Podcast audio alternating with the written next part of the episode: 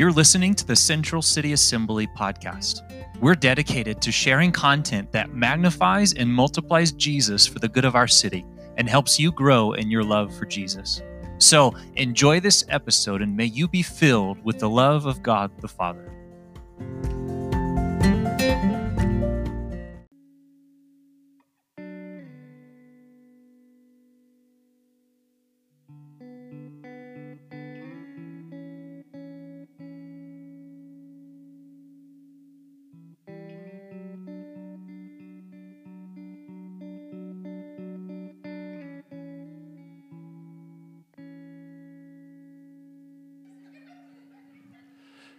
Good morning, church family. How was that worship, man? I love being able to just enter into the presence of God. Thank you, worship team, for leading us. Um, real quick, before we get into the message, I just want to remind you, especially those joining online, um, that we are having our annual family business meeting right after our gathering. Um, so we will cut the live stream, and then we will go to a, um, we'll start a Zoom call where you can join that Zoom. You should have gotten a text from me with all of the information for that. Um, so if you didn't get that text or information, uh, make sure that you sign up for our communication, our mass communication text program. Um, we'll show you how to do that at the end, and then I will resend that information again. Um, but if you are a regular attender and you are a regular giver here at C C A, you should be here for that meeting. Um, if you are not doing those things yet, that's okay. You can still be a part of the meeting to see what God is doing um, in our church through our finances. So I just wanted to remind you of that uh, before um, we'll try and get it started around twelve thirty if you're joining us online, um, and, and we'll just go through those real quick. All right, um, so I have a, a question for you. Uh, have you ever played the game, Would You Rather? Show of hands, would you rather? Okay, cool. Um, I like games like these. Who else? No, some are like, nope, I don't like them. Some like, yes. Um, I, I like games like this because it's an easy and fun way to get to know people in an, in an uh, unthreatening way. Um, you, you simply ask a question like, would you rather lose your eyesight or your hearing? And then you answer, and you kind of get to get to know people. Um, and based on their answers, you, you can even understand their perspective on life, depending on what the question is. Um, here's a here's a tip. If, if you're currently in the realm of dating or wanting to date, uh, Would You Rather is a great conversation starter. It is so much better than someone looking at you in the eye and saying, so tell me all about yourself. I hate that question. Who else hates that one? That question has so much pressure to it, right? Like, you want to know everything about me right here, right now? Jeez, right? At least give me a warm-up question. Um, would you rather is much better, in my opinion, and not just in dating, but in, in any context where you're trying to get to know someone. And so what I want to do before we jump into Philippians, I, I want to play a couple rounds of Would You Rather, okay? We're going to do some interaction, um, a few questions. Now, uh, here's some, some guidelines. What we'll do is I'll ask the question, give you some time to think about it, um, and then after a while, we'll show which one we would rather by a, a show of hands, okay? I'll ask, would you rather this? You raise your hand. Would you rather that? You raise your hand. All right, so with that, um, if you're going to play, no undecideds. No fence riders, okay? Um, not, not both hands or anything like that. Make a decision if you want to play. Um, but also, this is a judgment-free zone. I'm going to ask some questions, okay? Uh, judgment-free zone. Don't judge people by what they answer. Um, and then after maybe one or two of the questions, um, I might even have you guys respond of why you pick that certain one. Not all of them, maybe one or two. Um, if you're joining us online, play with us. We'd love to hear. I'm going to look through all the comments and see, would you rather? Um, because I want to get to know you guys. I love you as my church family, okay? So are you ready? We'll start super easy. First one. Um, What I asked originally, would you rather lose your sight or lose your hearing? Here's some time to think about it. All right. So, would you rather lose your sight? Raise your hand. Wow. Okay. Would you rather lose your hearing? Raise your hand. Okay, all right, you guys are crazy. Um, oh, I said judgment-free zone. I'm sorry. I broke my my own rule. I'm sorry. Anyways, um, number number two. Okay, here's the second one. Here's the second one. Uh, would you rather be covered in fur or covered in scales? Your interpretation of that. Scales. Not probably not like musical scales, right? That would be interesting. Fur or scales? Okay, so would you rather be covered in fur? Raise your hand. Okay, would you rather be covered in scales? Raise your hand. Okay. All right, let's do another one, um, and I'll ask for some feedback on this one. Number three, would you rather spend the rest of your life with a sailboat as your house or an R V as your house? Give you some time to think about it. All right. Okay, would you rather spend the rest of your life with a sailboat as your house? Raise your hand. Just one. Oh, man. Okay, well, we know who's going to give their input. Um, would you rather have an R V for the rest of your life? Okay. Um, all right, so, Alex, why would you want to have a sailboat, if you don't mind? You can go all over the world, yeah. It doesn't, you're not, you can cross waters. Yeah, that's true. All right. Um, would someone from the R V camp like to give their input? Sayla, why?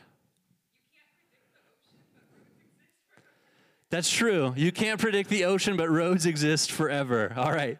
Yes. Okay, so we're going to go a little bit deeper. All right? A little bit deeper. Uh, number four, would you rather have an easy job working for someone else or work for yourself but work incredibly hard? All right, think about it. Some of you have only known one of these in your entire life and vice versa.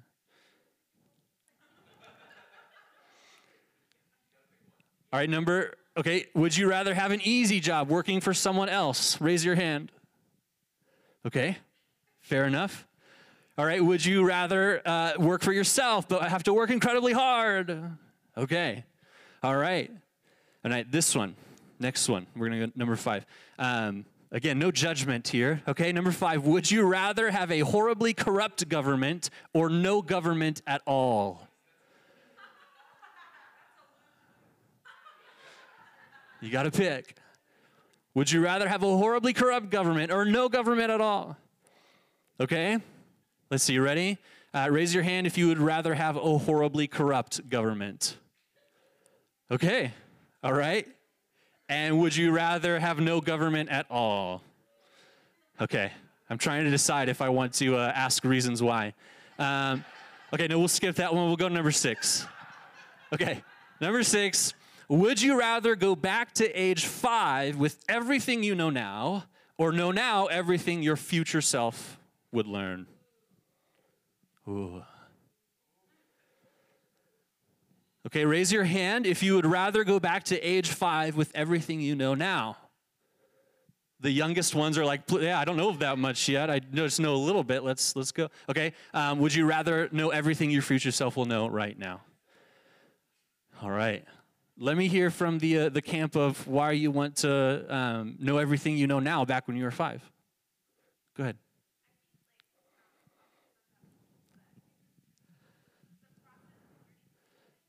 Mm-hmm.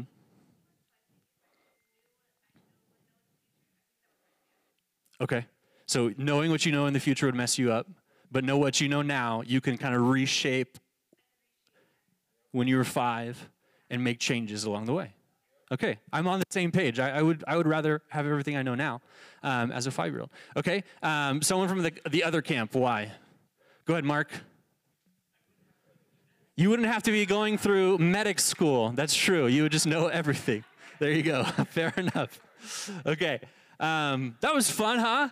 Man, those are some, some of those are tough questions. Um, which is better? How do you choose? Right, and that's the point. Um, these questions are meant to, to get you thinking. Um, they're, they're meant to be a little bit revealing about what people like and, and even how they think and, and their own perspective of the world. And the reason, the other reason why I wanted to start this way is because Paul, he is faced with a would you rather question in the book of Philippians. Um, probably a really tough would you rather question for many of us to answer. Um, and it also does a great job of revealing your perspective and how you view things in the world. Um, and so I want to ask this would you rather question that Paul encounters and um, that he's faced with, but I don't want you to answer. Okay, keep you can answer in your head, but keep it to yourself. And instead, what we're going to do, we're going to look at how Paul navigates this question in our passage in Philippians today. Okay, so the question is, are you ready for it? Would you rather live or die? Whoa, right? Would you rather live or die? That's probably a question you don't ask on a date. You keep that one to yourself, okay? And you might think that the answer is easy, Uh, but really, the answer depends on your perspective of so many different things. This question is really revealing, right? Your perspective of the world, of life, of death, of your identity, of your understanding of the soul and spirit and God and heaven and all these different things, right? And also your, your, your understanding of your purpose, uh, because you can't just say, I would rather live or I would rather die and leave it at that. People will give you really strange looks. You have to follow it up with a why, and that why is revealing. And the reason why this question is so important is not so others can understand you better, but so that you can understand you better. Right? This question of life or death is a tough question to confront that we probably don't really want to talk about. Right, but if you confront it, you will better understand yourself, what you're all about, why you do what you do. You'll understand what's really important to you. You might even realize some changes that you need to make in your life, and you'll better understand your purpose in life. So today, we're going to confront this would you rather question. Would you rather live or die? Okay, but thankfully, Paul uses himself as a guinea pig, so to speak, um, and he puts his personal thoughts and feelings on display so that we can learn how to wrestle well with this question on our own. All right, so the title of today's message is To Live or Die. Let's pray. Let's ask God to lead us and guide us this morning. Father, this is such a huge question. And God, it, we might think we can answer one way or the other.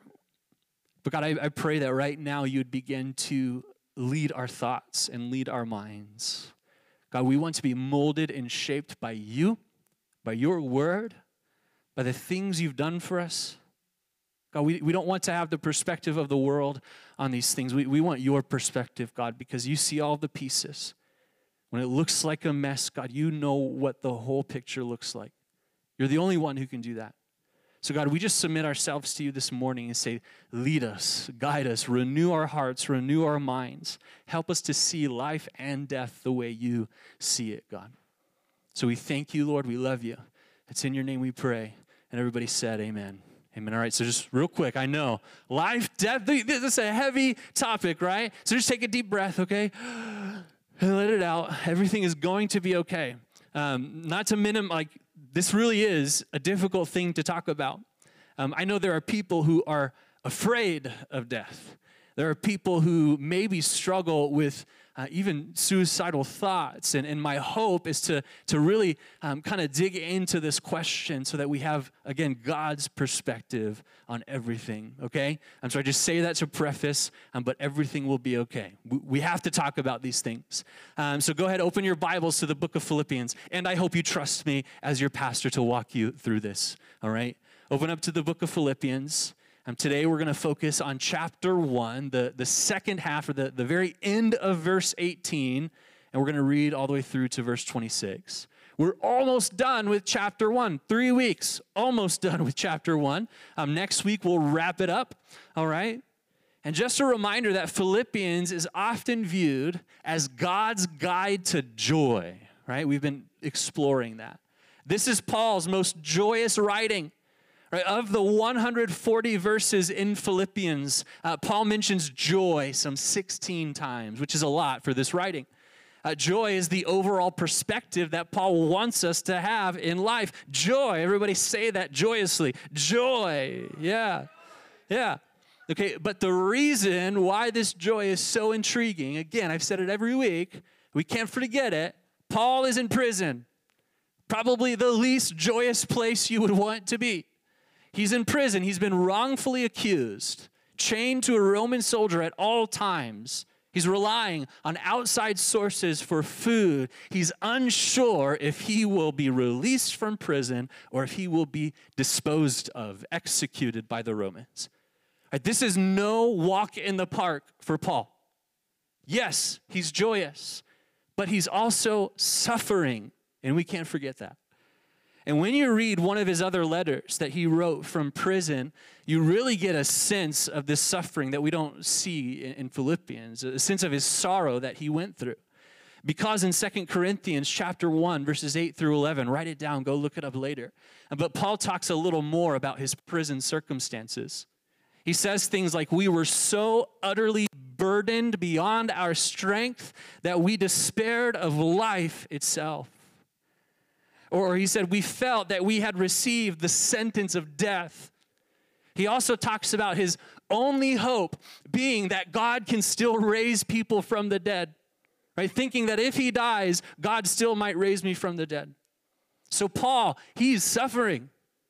And while Philippians is often viewed as God's guide to joy, it can also be used, or viewed as God's guide through suffering. Uh, it's God's how-to on how to suffer well.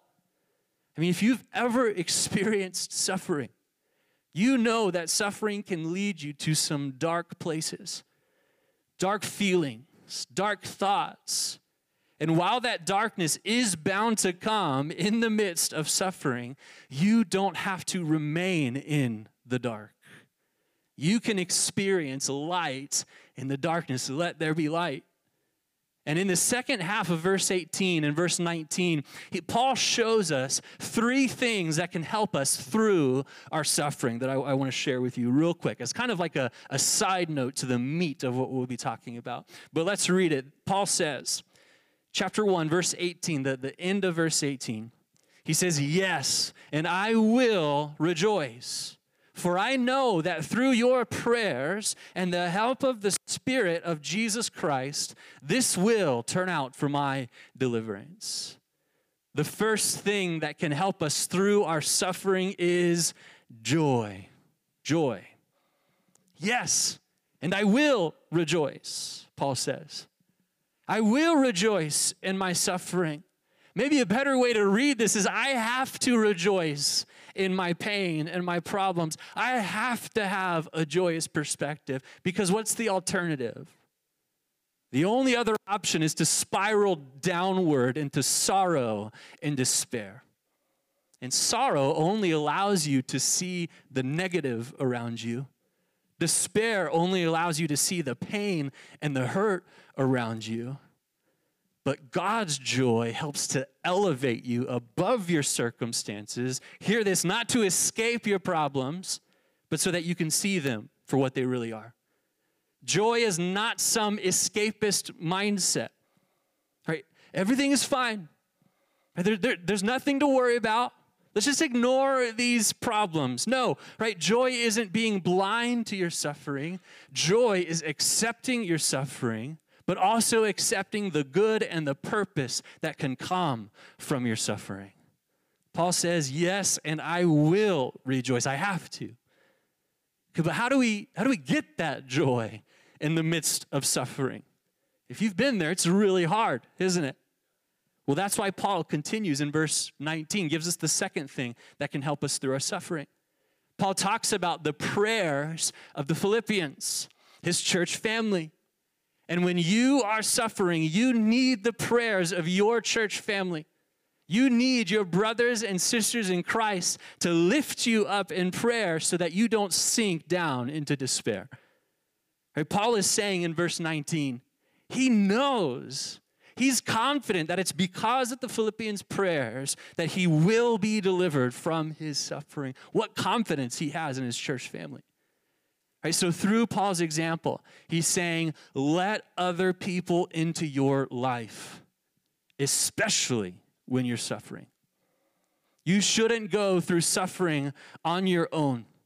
You need to let people in. Not just any people, but people who will pray for you, lift you up in prayer. Pray that you would experience joy and understanding and hope and deliverance and perspective in the midst of your suffering. So we need joy. We need the, the prayer of our brothers and sisters in Christ. Those will help us through our suffering. But Paul, he also says that through the help of the Spirit of Jesus Christ, this will, this suffering will turn out for his deliverance.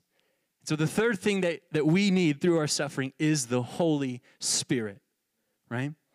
This help, right? It could come in the form of a miraculous rescue or deliverance from your suffering. Absolutely. I still believe in that. Do you? Yeah. But that help can also come in the form of the fruit of the Spirit that Paul talks about in Galatians, which in Galatians, what does Paul say are the fruits of the Spirit? Love, joy, peace, patience, kindness, goodness, gentleness, faithfulness, self-control. These are all things that are incredibly valuable and incredibly helpful in the midst of suffering. And so Paul, he, he's, just, he's just dropping all of the perspective bombs that he can. In every single verse, he's just like cramming perspective change everywhere he goes. Or how do we suffer well? Joy, prayer, the Holy Spirit. And then he just keeps going. Verse twenty, let's read verse eighteen again. He says, yes, and I will rejoice, for I know that through your prayers and the help of the Spirit of Jesus Christ, this will turn out for my deliverance, as it is my eager expectation and hope that I will not be at all ashamed, but that with full courage, now as always, Christ will be honored in my body. Hold on right there. And when I read this passage, it's so joyful, right? He's so expectant. He's so hopeful.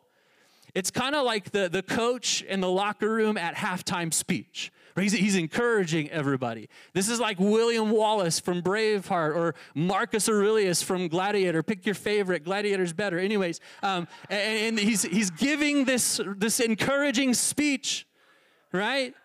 This is Paul's encouraging prison speech. I will be delivered. I will not be at all ashamed. I'm full of courage. Christ will be honored in my body. Yes, right? But the speech takes a big turn at the end of verse twenty when he says, Christ will be honored in my body, whether by life, woo, right? We love life. We like that. Or by death, woo. What? What? Wait a second. Paul, you just ruined a really great encouraging speech with that very last word. Death? Whether by life or by death, we're all for the life part, but the death part, you think the Philippians are like, that's the exact thing we're praying doesn't happen to you or any of us for that matter.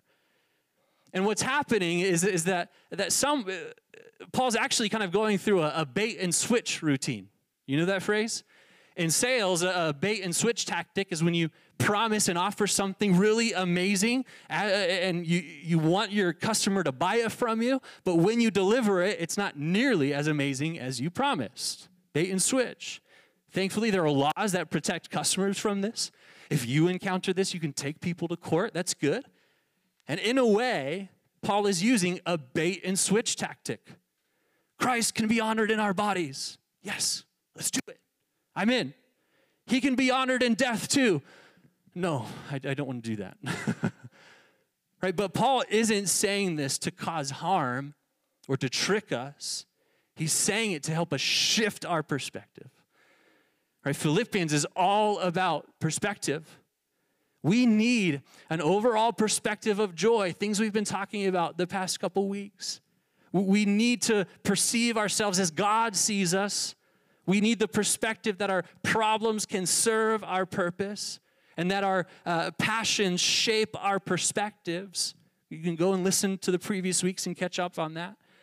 But as we mature in faith, and I'm assuming that all of us want to mature in our faith, as we become more like Christ, we also need to have a healthy perspective of death in order to have a healthy perspective of life. Here's my bottom line main point for today. Your perspective of death influences your perspective of life. Your perspective of death influences your perspective of life. And as we continue reading verses twenty-one through twenty-six, we're going to see from Paul what a healthy perspective of both life and death looks like and how that influences his overall perspective for the better. Okay, and I'm going to make an assumption. Most of us, we spend more time thinking about life than we do death. Is that an appropriate assumption? In fact, most of us, if we're playing Would You Rather, we would rather think more about life than death. Because life is what we are doing right now, all right? And death is something, again, I'm going to assume this, um, that we would like to come much later than sooner. And that's good. We need to spend time developing healthy perspectives of life. But you can't think about life without also thinking about death. I mean, you can. You can push those thoughts way down, but it's not healthy. It's not healthy. Because our understanding of the reality of death helps us better appreciate the gift of life that God has given us. When we understand that our days are limited, we spend our days focusing on the things that are more important. Right? A healthy awareness of death gives us a greater respect for life and ourselves, but also in the people around us. Your perspective on death influences your perspective on life. And so Paul uses this by life or in life or in death statement in verse twenty to move us into his personal reflections on life and death.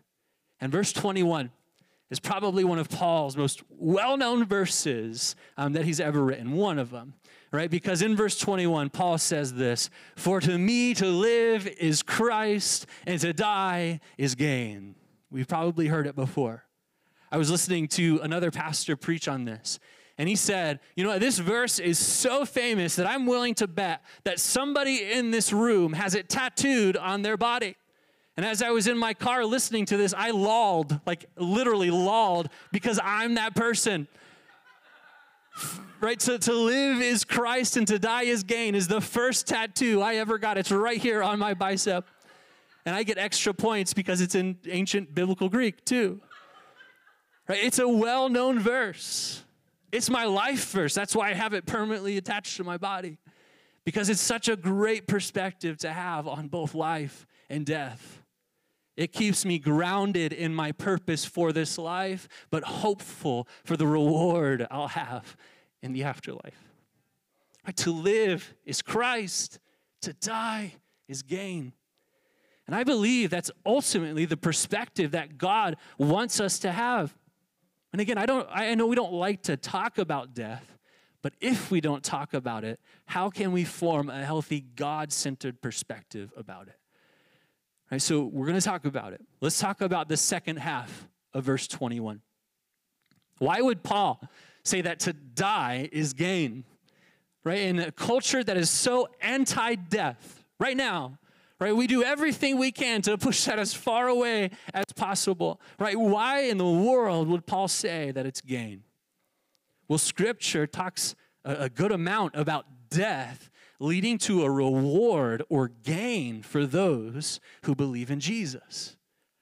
Right? That when we not only believe in Jesus as Lord, that's one step, but when we also live according to his ways and not our own, that's a requirement, then when we die, our bodies will perish, but our souls will continue in eternal life in the presence and glory of Jesus. Right? That's John three sixteen in a nutshell. We also know that, that when Jesus was on the cross, we should be having some slides up here too. There we go. Um, we also know that when Jesus was on the cross, he promised the thief next to him that he would be with him in paradise because he put his faith in him. Eternal life after death will be paradise. It's going to be awesome. Okay, no one will be in paradise wishing that they were back here on earth. Nobody. Right? I wish I could be paying taxes right now. I wish, I wish I was there. I wish I could get sick again. I wish all of these problems I had, I wish I could. Nobody's going to be saying that in paradise. Right? Several places in Scripture also tell us that our souls will not just continue in um, like a, a disembodied state for all of eternity, but that one day Jesus will raise all believers back to life and give us new bodies to inhabit in a new heaven and new earth that he will restore. And this unified new heaven and new earth will be a place without sin, without death, or any form of suffering. It's going to be amazing. Awesome. And so when Paul says to die is his gain, that's what he means. Paul has this incredible confidence, faced with potential execution himself, that if it leads to that, he will be with Jesus. Okay, let's keep reading. Verse twenty-one again. For to me to live is Christ, and to die is gain. Then Paul goes on to explain a little more of what he means by this. Verse twenty-two. If I am to live in the flesh, that means fruitful labor for me. Purpose, right? Yet, which shall I choose? I cannot tell. Paul's in the middle of that would you rather question, right? Life or death. He can't decide. He's, he's weighing his options. Verse twenty-three, I am hard pressed between the two. My desire is to depart and be with Christ, for that is far better. Stop right there. Did you just catch what Paul just said? Right? He said, I would be better off dead. That's what he's saying. Right? Not in a hopeless sense, but in a hope-filled sense. Right? I, for my own sake, I would be better off dead, because being in paradise with Jesus is better than not being in paradise with Jesus. Right? And that's true for you too. If you are a follower of Jesus, you all would be better off dead. And that's, and that's an okay perspective to have. And now, there is a big but attached to this statement, okay? Huge, right? Because I know that that sounds shocking, right? Is, is Pastor Kai allowed to say that we'd all be better off dead? Okay, but we also have to continue and hear the balance. We have to hear the balance that Paul is bringing, because Paul is not saying this as if he has a choice. As if he can choose for himself, you know what, I'm done here. I'm just going to go and be with Jesus. I am not, and neither is Paul, advocating some righteous form of suicide. Right? When Paul says in verse twenty-one, yet which shall I choose? I cannot tell. He's not just saying he doesn't know which one he, he would pick in the moment, as if he has a choice. He's actually saying he can't choose, because it's not his choice to make. See, this is true of his circumstances as a prisoner in Rome, but also as a servant of Christ, which he refers to himself all the way back at the beginning, chapter one, verse one. And in Ephesians chapter three, verse one, Paul also refers to himself as a prisoner of Christ. And so as a prisoner of Rome, his life and death are not in his own hands. They're in Rome's. He can't decide. And as a servant and as a prisoner of Christ, his life and death are not in his hands, but in Christ's. And so likewise, though we would be better off dead as followers of Jesus, as servants and prisoners of Jesus, that is not our decision to make. We can't do that. Okay, but so there's one form of the balance. Paul keeps going with the balance, though. All right, so in verse twenty-three, he's essentially saying he's better off dead. But in verse twenty-four, listen to what he says. Here's the big but. But to remain in the flesh is more necessary on your account. twenty-five, convinced of this, I know that I will remain and continue with you all for your progress and joy in the faith, so that in me you may have ample cause to glory in Christ Jesus because of my coming to you again. So on one hand, Paul believes that he would be better off dead. But on the other hand, he also believes that his fellow brothers and sisters in Christ would be better off alive, if he is alive. Paul, uh, right, would be with Jesus if he died, but the church would grow in more in love and knowledge of Jesus if he lived, right? And so what does he resolve to? What's good for him or what's good for those around him? He resolves for what's good for others, not himself. Always the servant, always self-sacrificial, always putting others above himself, even in life and death. Right? Convinced of this, I know that I will remain and continue with you all for your progress and joy in the faith. You see, death to Paul is for him. In a way, death is a selfish ambition of Paul's. Death is for his personal gain, but life, that's for Christ. Life is for others knowing and loving Christ. And from what we've read so far about Paul in Philippians, right, his purpose is to advance the gospel. That's his life purpose. Right, so knowing that, what do you think would better serve his purpose, life or death? Right, death only serves Paul's gain, but life serves his purpose. And that's the perspective of life and death that we are to have as followers of Jesus too. Death is all about our reward and gain, but life is all about fulfilling purpose. Right? Another way to look at it, though, is, is through the lens of, of what is immediate and what is ultimate. Immediate and ultimate.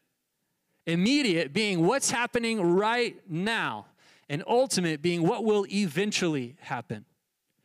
And for every human being, death is ultimate. It's ultimate. Every one of us, we're eventually going to die. And for followers of Jesus, that means eternal life with Jesus. It, and guess what? Um, heaven isn't going anywhere, church family. Right? Jesus isn't going anywhere. You will ultimately and eventually reach that destination. And again, it's going to be amazing. But, and you should desire that ultimate outcome. You should desire it. But on the flip side of that, what is immediate? Life is immediate. We're doing it right now. It's happening all around us. And guess what? Here, here's the point. If you get too focused and determined on the ultimate, you will miss the immediate. And if life, the immediate, is all about purpose, but you focus on the ultimate, you're going to miss your purpose too. All right, so what Paul is saying and what we should follow is that we should hope for the ultimate, absolutely, but we need to focus on the immediate. Right, your perspective on death influences your perspective on life. It's important to have a healthy perspective on both life and death so that you can put your life in order. People who don't know that, they're, they're, they don't know what to do with life. Right? Because when you know what ultimately awaits you in death, that knowing acts as a sure footing to help you fulfill your purpose, your immediate purpose in life. And we all know that life is painful. If twenty twenty told us anything, life is painful. Fulfilling purpose is difficult. Our immediate future is always uncertain, but our future, ultimate future, is always certain as followers of Jesus.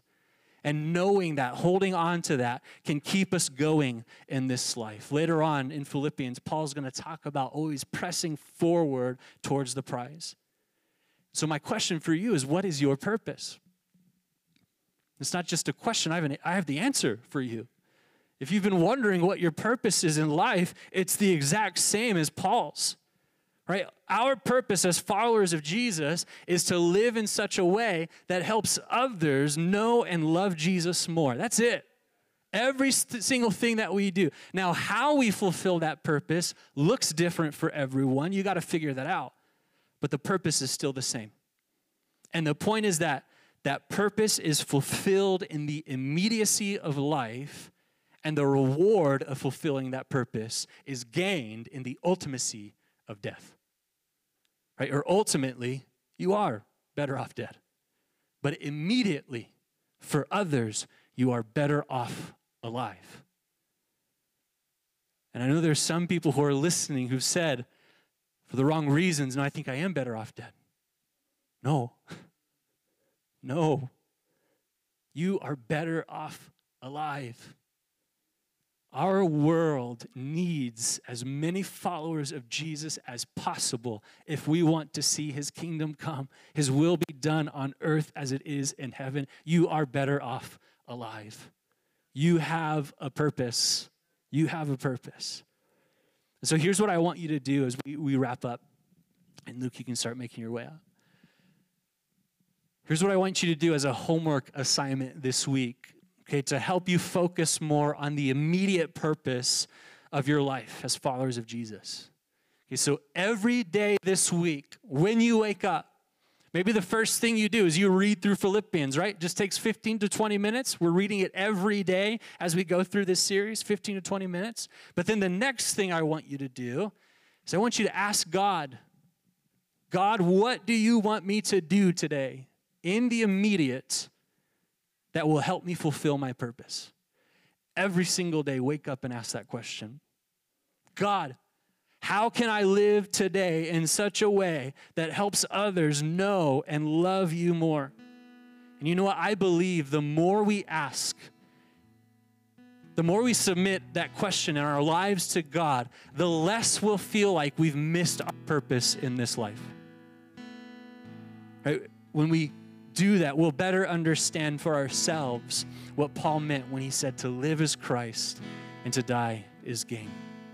Amen?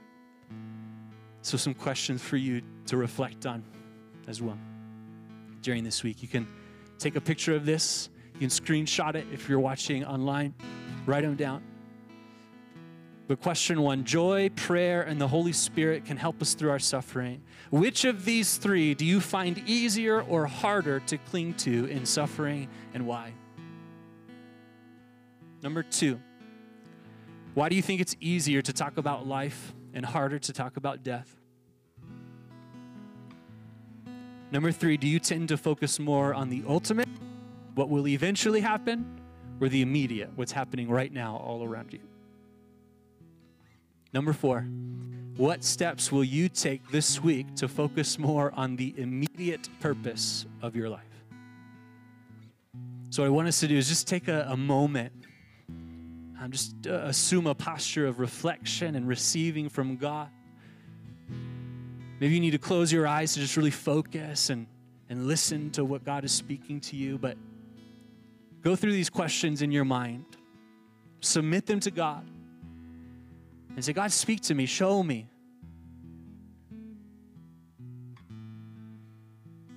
Maybe as you're, you're listening, just write out whatever God says. But let's just take a few moments before we move on.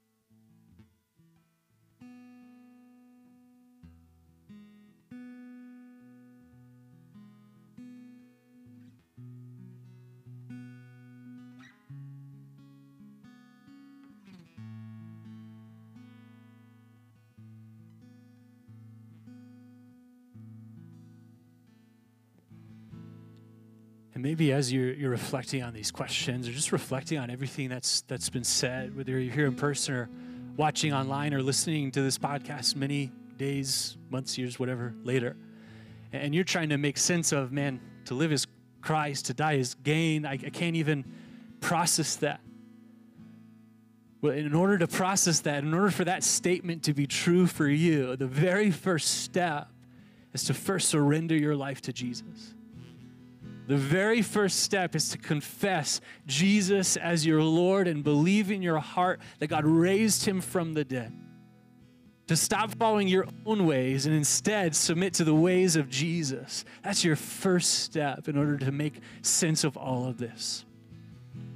And maybe you're watching on, online or, or here, or maybe you know somebody who hasn't made that decision for themselves.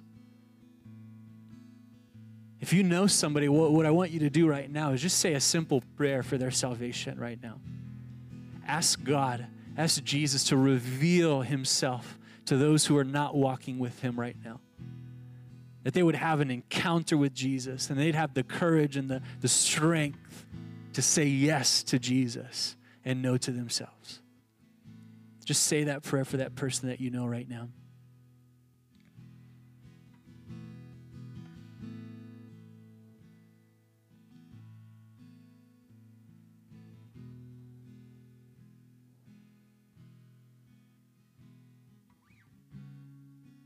Or if you, you haven't made that decision yourself to surrender your entire life to Jesus, to follow him in all your ways and all your days, I would encourage you, make that decision today. It's as simple as saying yes to Jesus and no to yourself, and saying that every single day. Yes, Jesus, I want you.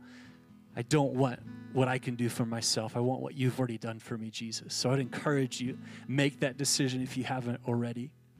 Amen. Amen. I want to close this in prayer. Father, we thank you that we as followers of Jesus, we have purpose in life and we have gain in death. And where we struggle to understand or really believe either side of those, God, I pray that you would intervene in our lives and you would help us to understand that we do have purpose in life and death is not something we have to be afraid of.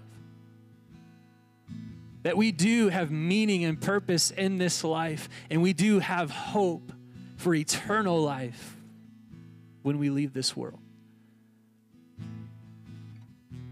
And God, I'm thinking of those who, even in our own church family, who've recently lost someone to death. Father, I pray that you would strengthen them right now.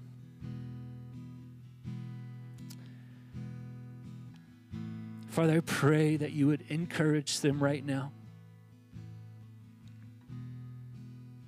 Especially if their, their loved one was a follower of Jesus, all is well. They are whole, they are complete, they are in the presence of their Jesus, their Savior, their Lord right now.